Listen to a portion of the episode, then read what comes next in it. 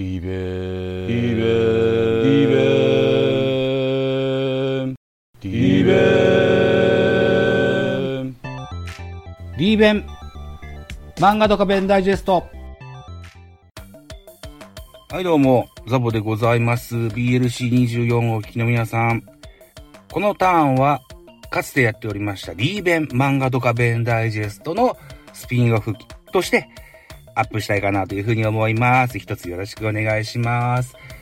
リーベン、だいたいね、5、6分、5、6分のポッドキャスト番組だったんですけどね。うんと、長いやつはね、長かったんです。えっ、と、確か、名君対土佐丸高校は、前編後編で40分を超えたかな。まあ、そこまで喋れないです。はい。リーベン漫画ドカベンダイジェストのスピンオフとしましてですね、年末に購入いたしました、水島真司全仕事というムック本をペラペラめくりながら、ああ、これ持ってたわ、とか、こんなんがあったんだな、っていうようなお話を聞いてもらえば嬉しいかな、というふうに思っております。一つよろしくお願いします。水島真司先生ね、えー、ドカベン、アブさん、極道くんなどね、名作の多い野球漫画家さんでいらっしゃいました。はい。いうことでね、えー私は中学校ぐらいの頃、14歳、13歳ぐらいの頃、だから30年以上前ですね。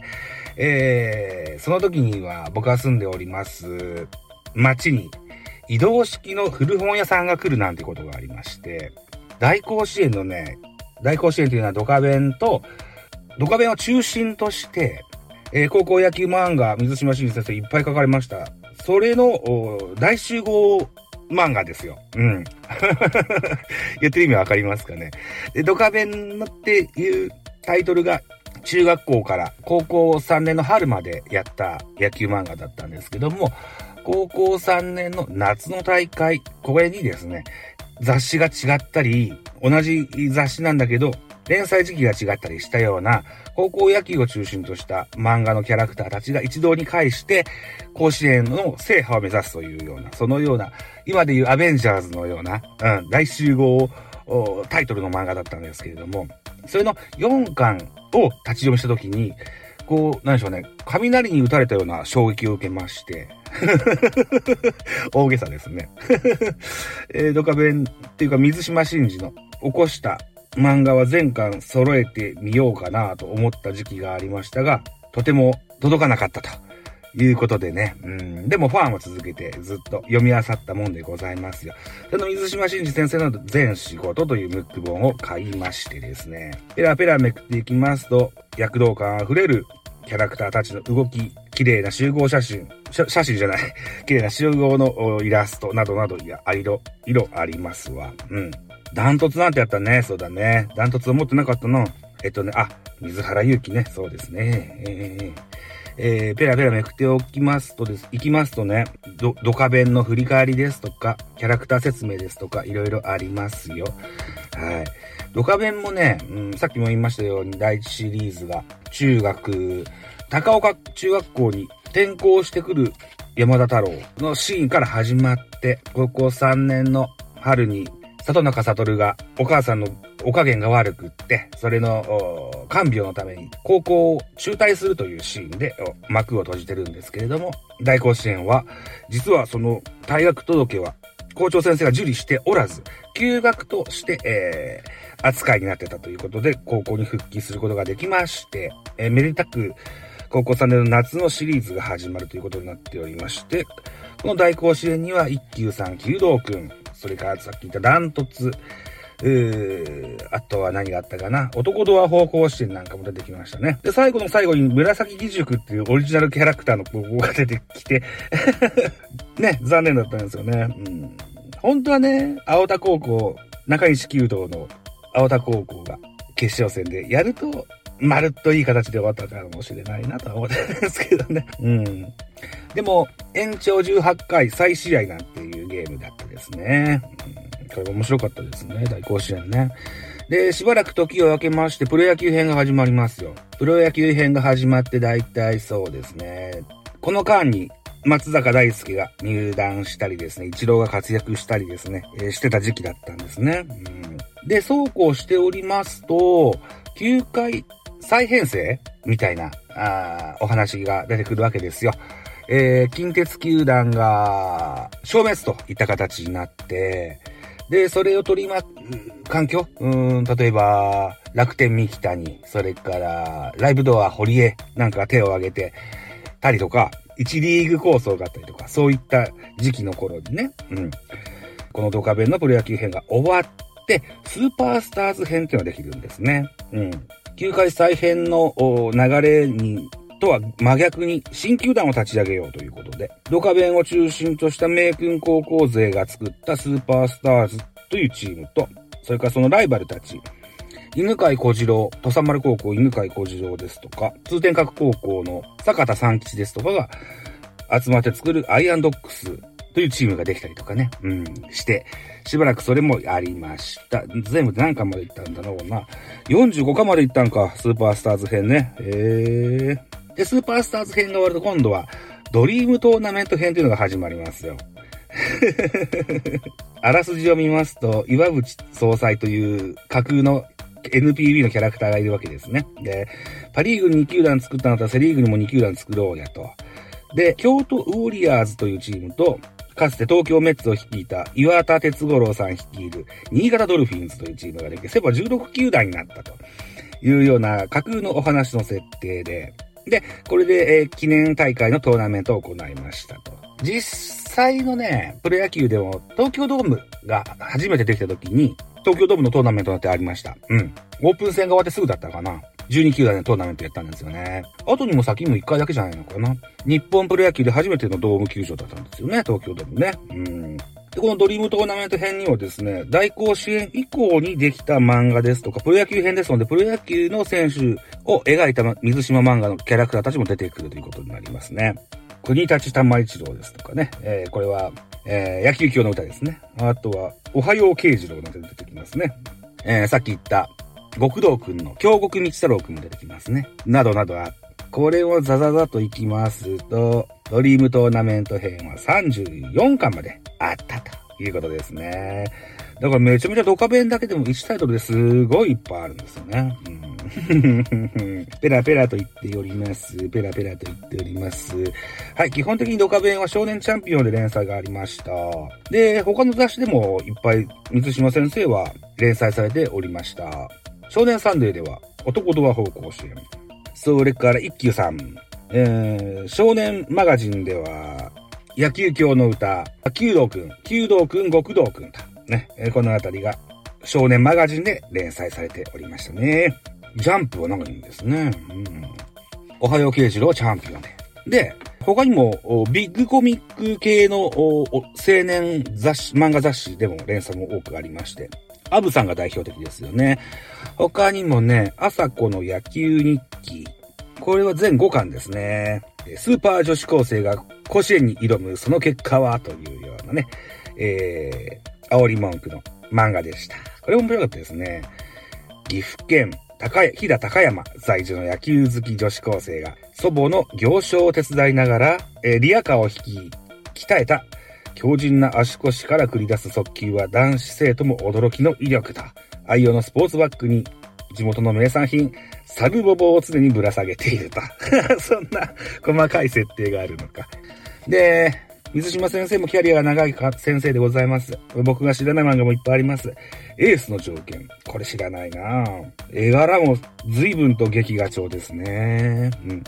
野球大将玄ちゃん。野球大将玄ちゃん。これは多分、小学生ぐらいのキャラクターですかね。8歳って書いてあるや。そうですね。あ、光の小次郎大好きだったな光の小次郎ね。これは、江川問題。空白の一日の時期にですね。やっぱ、意中の球団に行けない、行くことができないのは、どんなもんなんだというね、継承を、から始まる、そのような野球漫画でした。光の小次郎。12球団あるんですけど、12球団とも全部オリジナルキャラクターでしたね。えー、水島真司、ここにあり、真骨頂を見たそのような、感想を持ちました。野球教の歌もね、最初はね、えー、読み切りだったんですよね。で、えー、後半の水原祐希。水原祐希のシリーズは連載となり、アニメにもなりました。水原祐希のアニメが非常にヒットしたこともあり、東京メッツというチームで活躍するんですけれども、そのチームのエース、日浦健それのライバル、大島、阪神にいる選手になってますけども、これの出生の秘密を紐解いた映画があったんですよね。主役と言えるかな岩田哲五郎さんの声をしてたのはあれですよ。ルパン三世に出てくる、うーん、善意型警部の声の方がやってらっしゃいましたね。うん。あの、岩田哲五郎は関西弁なのか未だに知らないんですけど。うん。確か生まれも育ちも東京のはずなんだと記憶してたんですけど、違ったかな？どうだったかな？また深掘ってみても面白いかもしれませんが、さて、需要があるのかないのかといったところですね。はい。そして、そして、あ、少年キングっていうのはこれ僕知らないですね。ゼニッコ。えー、ゼニッコは、あれですね、野球に関わらない、えー、漫画ですね。これは、まあ、スリとか、うん、詐欺とか、そんな話じゃなかったかな違ったかなあとは、アルプスくんとか、ヘイジャンボ。でっけえ人が好きだったのかしらね。ヘイジャンボは、確か、えー、ドカベのトーナメントに出てきたような気がしますね。あとは、アブさんですよね。アブさんもね、野村監督がプレイングマネージャーしてた時からですね、秋山監督がソフトバンクホークスの監督してる時に引退したんじゃないかな。入団年齢が25歳。対談年齢が63歳の設定だったと記憶してますよ。なので、息子の、えー、影虎くんとも一緒にプレイしたことがありますね。影浦影虎。アブと幸子の息子、幼少の頃から野球に親しみ、後に本格派投手としてサウスポーですね。近鉄オリックス阪神を渡り歩き、2009年年間のソフトバンクに入団。親子でプレイする夢を果たす。誕生日はアブさんと同じ12月17日。妻は舞。息子は小虎。へえ。そうなんですね。アブさんのお話の中にね、えー、このエピソードがありますよ。この影虎くんが生まれたばっかりの時にですね、おじいさんが、アブさんの義理のお父さんが運営しております、大虎という居酒屋があって、そこにね、阪神タイガースの当時の球団オーナー、小津さんが訪ねるんですね。大阪生まれの影虎くん、大きくなったら必ずや阪神に入れてくださいっておなお願いしに来るんですよね。出生したばっかしですよ。まだ 0歳数日しか経ってない赤ちゃんをね、えー、大きくなったら阪神に入れてほしいというようなお話しに来られたというお話もありました。その影虎くんの履歴を見ると阪神にも行ってますね。えー、よかったですね、小津さんね。で、アブさんがザザザとあって全部で何巻まで行ったんだろうな。こアブさんも長いタイトルでした。107巻か。107巻プラス1巻ありますね。アブさんね。あ、ストッパー。ストッパーっていう漫画がありましてね。これは珍しい珍しい。スコーラという大人向けの雑誌で連載してた水島漫画でございます。えー、主役は三原新平、業界トップ、三原グループ会長の次男ですと。ピッチャーとしての力量不足をメンタルプラスアイデアプラステクニックでカバーし、新人初の14試合連続セーブを達成。後に自身が所属する球団を30億円で買い取った。今30億円で買えないんじゃないかな。うん。ですね。で、なぜか知らねえと、2軍で野手を経験させられて、それが非常にヒットして、首位打者も取りますね。うん、俊足の外野手でもありますね。あ、あとこれもありました。白球の歌。白球の歌はですね、野球教の歌がセリーグを舞台にしたお話だったんですけど、パリーグを舞台にしたお話も欲しいなぁ、いうことを多分言われたんでしょうね。で、東京ボッツというチーム。これはパリーグのチームになります。あの、岩田哲五郎さんがピッチャーならば、こちらの発球の歌の監督さんは、三原康吉さんという方でしてね、えー、これもプレイングマネージャーという形になってます。代打お礼ができる人ですね。はい。発球の歌全9巻ですね。まあ、昭和の中盤ぐらいにやってた雑誌ですよ。雑誌の漫画ですよ。うん。今では使ってはいけない言葉もちょいちょい 書かれてたような気がしますね。あと、水島真司の真骨頂というわけはやっぱ短編ですね。短編が大好きなんですよ、水島先生のね。平成野球創始っていうのがありましたね。これは短編集でございます。草野球、えー、それから高校野球、プロ野球、あとはファン目線などなどいろんな角度からプロ野球を紐解いた雑誌と、雑誌の漫画となっております。頑張れドリンカーズね、えー、こんなもんありますよ。青春の牙、吠えろ若虎。これは、吠えろ若虎知らないな。阪神タイガースのヒーロー、田淵光一、平全2巻。少年学校者。へえ。だから水島先生が、田淵さんをフューチャーして描かれた、あ漫画ですね。本格、水島が本格野球漫画に着手し始めた最初期の作品です。阪神タイガースの正捕手、田淵光一の豆もやしと呼ばれた少年時代から法政大学での猛烈なしごきを経て、阪神で活躍するまでを描いたドキュメンタルコミック。これ今でも実在してたら相当な値がついてるんでしょうな。うん。あと、水島先生は、雑誌も展開されていらっしゃいますね。水島真珠ブック、それから月刊一級入魂、こんな雑誌もとですね。初期は顔写真が写ってましたが、後期になりますと水島先生のイラストになりますね。描かれるイラストになりますね。懐かしい選手がいっぱいいます。掛布さん、村田ジョージ、江夏、背番号27、これ角田か。うん。高橋義彦。あ、西本幸雄さんだ。へえ。面白いですね。へえ。これ、すごいな。月間一級入魂。雑誌を作ってたんですね。巨人の選手も出てますね。ちょーんって書いてある。中畑清ですね。占領役者。隅光夫。へえ。背番号20番だからあれか。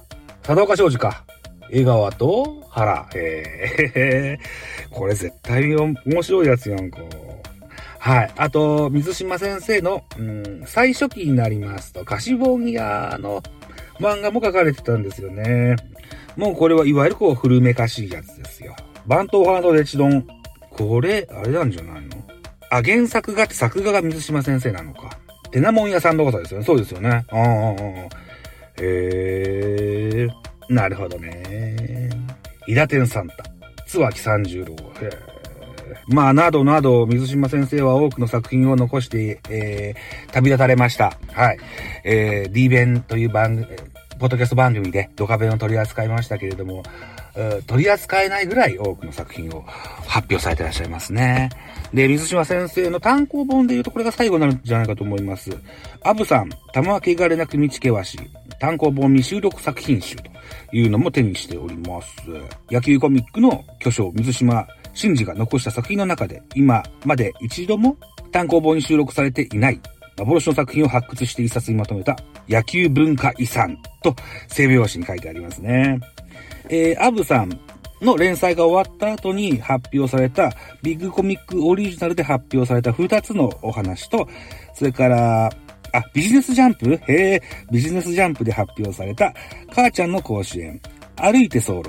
少年物橋座を、これもアブさんのお話ですね。アブさん、先週生活30周年記念総集編という中で、少年物星座をというお話もございます。はい。といったところですかね。うーん。えーはい。ということでございました。はい。D 弁パート以上でございます。結構長々喋った5分ぐらいで終わると思ったけど、20分ぐらいに迫ってますね。はい。えー、乗ってしまいましたね。今おしゃべりしておりますのは、雪がうっすらフロントガラスに引っかかっております僕の愛車の車内でエンジンを止めて、白い、白い息と共におしゃべりさせていただきました。お相手はリーベン漫画とかベンダイジェストのザボでした。ありがとうございました。